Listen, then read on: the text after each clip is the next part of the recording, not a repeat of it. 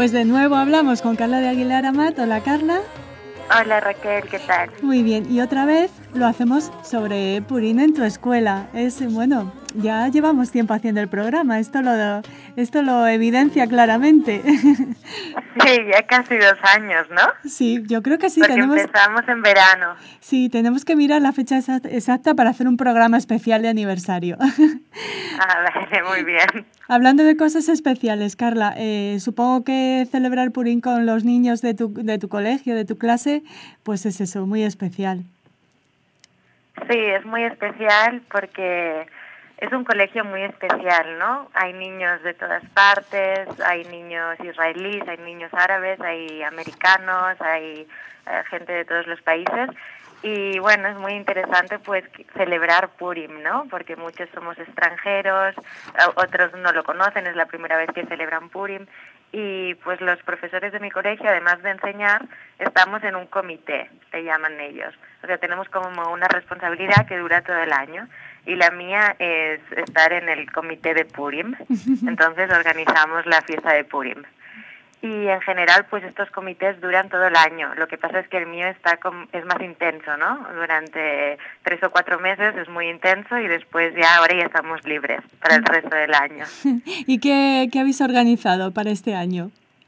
Claro, pues es mucho trabajo porque en realidad solo es un día, pero organizar pues que toda la gente del colegio, todas las actividades, todo es, es mucho, ¿no? Y lo hemos hecho tres profesoras. Y lo que hemos organizado, pues bueno, al principio, a tercer grado, hace una representación de la historia de Purim, una obra de teatro, siempre es eh, tercero y después pues hacen un talent show, que talent show quiere decir pues que niños que se han presentado libremente a audiciones, ¿no? Porque hay que pasar una prueba para poder salir en este talent show y pueden actuar durante dos minutos, ¿no? Entonces, pues ellos se lo dicen, los padres lo comunican a los profesores, los profesores, o sea, a los tutores, los tutores nos lo comunican a nosotros y entonces pues hacemos estas audiciones y pues después lo hacen delante de todo el mundo, ¿no? Puede ser máximo dos minutos. Y, ha habido de todo, ha habido. Sí, ha habido magia, ha habido una danza india, hay tres niñas indias que han hecho un baile de la India, además con trajes de la India, no sé, cantan también, ha habido canciones, ha habido una, una broma, o sea, un chiste, no sé, ha habido de todo. Muy interesante y muy diferente a, España, donde nos tragamos cualquier cosa para ver a nuestros niños actuar, ¿no? Los, padres no pueden venir, ¿eh? Ah, no pueden venir. O sea, no, hay en otra, otras fiestas del colegio, sí que están abiertas a los padres, pero Purim es solo para la escuela. Entonces los niños actúan delante de todo el colegio. O sea, hay niños desde 3 años hasta 18 años y todos los profesores, pero actúan solo dentro de la comunidad, o sea, sin los padres. ¿Y qué tal? Sí, porque se considera... Sí, dime. Sí, se considera que, bueno, ya es mucha presión, ¿no? Actuar solo delante de tanta gente y si todavía estuvieran los padres de todo el mundo, pues todavía sería más difícil. Claro. ¿Y qué tal el nivel? No, pues muy bien, ¿eh? Porque se lo preparan. También hemos hecho re-auditions, o sea, auditions eh, y después a los que estaban más flojitos los hemos vuelto a llamar una segunda vez. Muy bien. Oye, tengo entendido que esos días en Israel va disfrazado todo el mundo, que la gente va disfrazada a trabajar, que va disfrazada al colegio, al, a, no sé, que va la gente en un autobús, todo el mundo está disfrazado. ¿Has vivido eso esta vez, este año? Sí, sí, sí, nosotros también nos hemos disfrazado. Lo que pasa es que las escuelas lo celebraron el viernes, pero en realidad Purim en Jerusalén no fue hasta el domingo por la noche.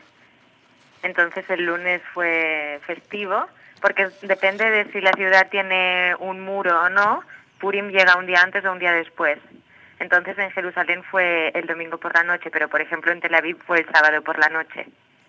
Me imagino el fiestón. ¿Cómo? Que me imagino el fiestón. Creo que es un que es uno, son unos días de locura, de la que la gente se ah, lo pasa muy bien. Es muy interesante ir al mercado, porque en el mercado siempre hacen una fiesta de Purim, o también a la ciudad antigua, que en el cóctel la gente va disfrazada. Sí, sí, es muy interesante. Y nosotros también los profesores nos disfrazamos en Purim. ¿Y de qué te disfrazaste? Pues este año me he disfrazado de doctora, porque solo he tenido que coger la ropa de azar. no tenía disfraz, tuve que improvisar algo. Y el año pasado me disfrazé de japonesa, que eso sí que tenía un disfraz que me había traído de Barcelona. Muy bien. ¿Quieres contarnos? Pero claro, hay que innovar, porque los niños se dan cuenta si repites el disfraz cada año. Hombre, por supuesto, y seguro que le, que le tuviste que tomar la temperatura más de uno, ¿no? Sí, sí.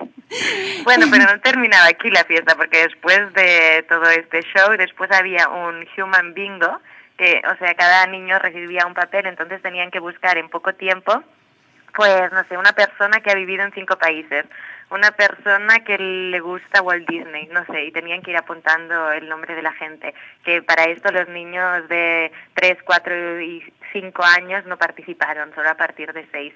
Y pues fue muy interesante también porque se mezclaron todos los niños de todas las edades. Mm, qué buena idea, la verdad. sí, y los que conseguían, o sea, primero todos recibieron un Osneyaman, una oreja de amán, ¿no? Este dulce, Homentashen.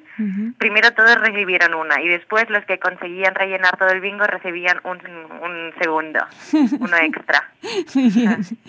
¿Quieres añadir algo más o pasamos al test? No, ya está, ya podemos pasar al test. Muy bien.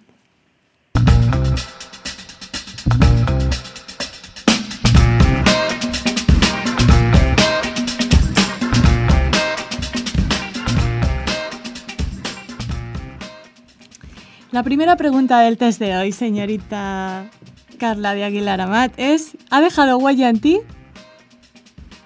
Bueno, han dejado huella muchos encuentros con gente muy interesante y muy especial.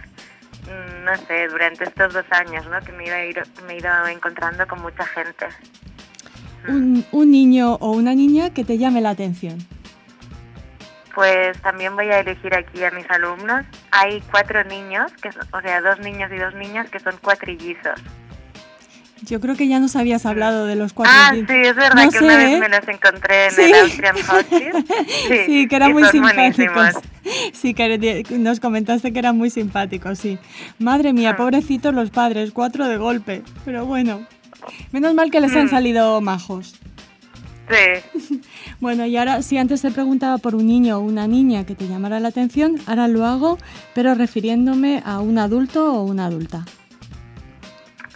Pues un adulto, mm, una profesora de hebreo que se llama Judith, que me llama, bueno, tenemos varios profesores, ¿no? En el URBAN van cambiando, pero me llama la atención porque es una chica joven, eh, rusa, o sea, de una familia rusa, digamos, eh, muy guapa, muy presumida, pero también muy religiosa, ¿no? Entonces tiene varias pelucas, tiene mucha ropa, o sea, me gusta como es muy femenina, ¿no? Aún siendo muy religiosa. Que no es fácil, ¿eh? Ir, eh, ah, ir bonita a veces siendo, siendo religiosa, pero tu, tu profesora lo consigue. Bueno, la siguiente, la penúltima pregunta es, ¿aún te sorprende? Pues todavía me sorprende a veces ver camellos por la carretera, ¿no? Yendo hacia Beersheba y hacia el Negev. La verdad es que sí, es que debe ser una estampa curiosa, cuando menos. Mm. ¿Y ya te has acostumbrado a?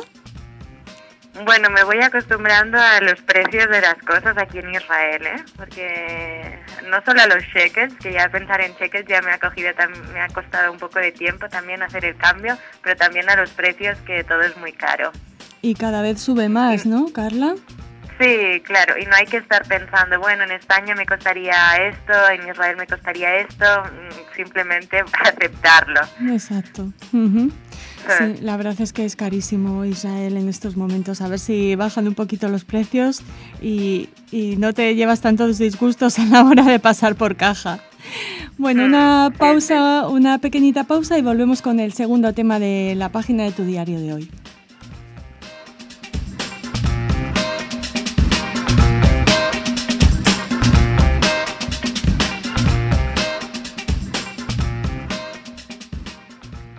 Hacía mucho que una cinéfila como tú no nos hablaba de cine. Mm, sí, hoy os voy a hablar de cine, pero no de una película en especial, sino de, de una sala de cine. Como siempre estoy hablando de la Cinematheque, la Cinematheque, bueno, que sigue gustándome mucho la Cinematheque, pero hoy quería presentar otro cine, que es el cine Esmadar, Lev Esmadar, que es una pequeña sala de cine en, en la German Colony, en Jerusalén y también es así del estilo de la Cinematheque, ¿no? Con películas europeas o películas menores, todo en versión original. Y fuimos el otro día con Asaf a ver una película francesa, pero de un director iraní que el año pasado hizo Separation. La ventaja que tiene este cine es que las películas siempre llegan allí un poco antes que a la Cinematheque, ¿no? Pero no tiene, no sé si tienen el abono este de todo el año que tiene la Cinematheque. Y lo que vi también que en el café del cine, pues se reúnen, no sé, cada semana para hablar en español. Anda, qué curioso. Sí. ¿Te vas a apuntar? Sí, sí. Pues mira, ahora me voy a encontrar con una persona que se encarga de estos encuentros a ver qué me cuenta. Pero, o sea, en, en, este cine se reúnen una vez a la semana para hablar en español, en otro café en el centro hablan francés, en otro hablan italiano, en otro árabe, y no sé, como cada día de la semana hay, hay un café lingüístico. Qué iniciativa más, más original y más interesante y además conectada con el cine, pues, pues no podemos mm. pedir más. Carla, lo vamos sí, todavía tengo que averiguar más, pero ya os iré contando. Vale, porque seguramente tú hablarás en castellano o en español y, y recibirás a cambio la posibilidad de hablar en hebreo o algo, claro. No, no, no es intercambio, ah. sino que los que dirigen la conversación son profesores, profesores de lengua nativos, como por ejemplo si yo dirigiera la conversación en español. Ah, muy bien. Y no sé, es una empresa que lo organiza y se paga un dinero por ir a cada sesión. Ajá, muy bien. O sea, no es un intercambio de lenguas, es más organizado. Vale, pues sospecho que será el tema de alguna otra página de tu diario, me parece, ¿no? Sí, sospecho que sí. bueno, querida, que sabemos que hoy tienes un poquito de prisa, te agradecemos mucho que nos hayas atendido y te mandamos muchos besos. Muy bien, igualmente.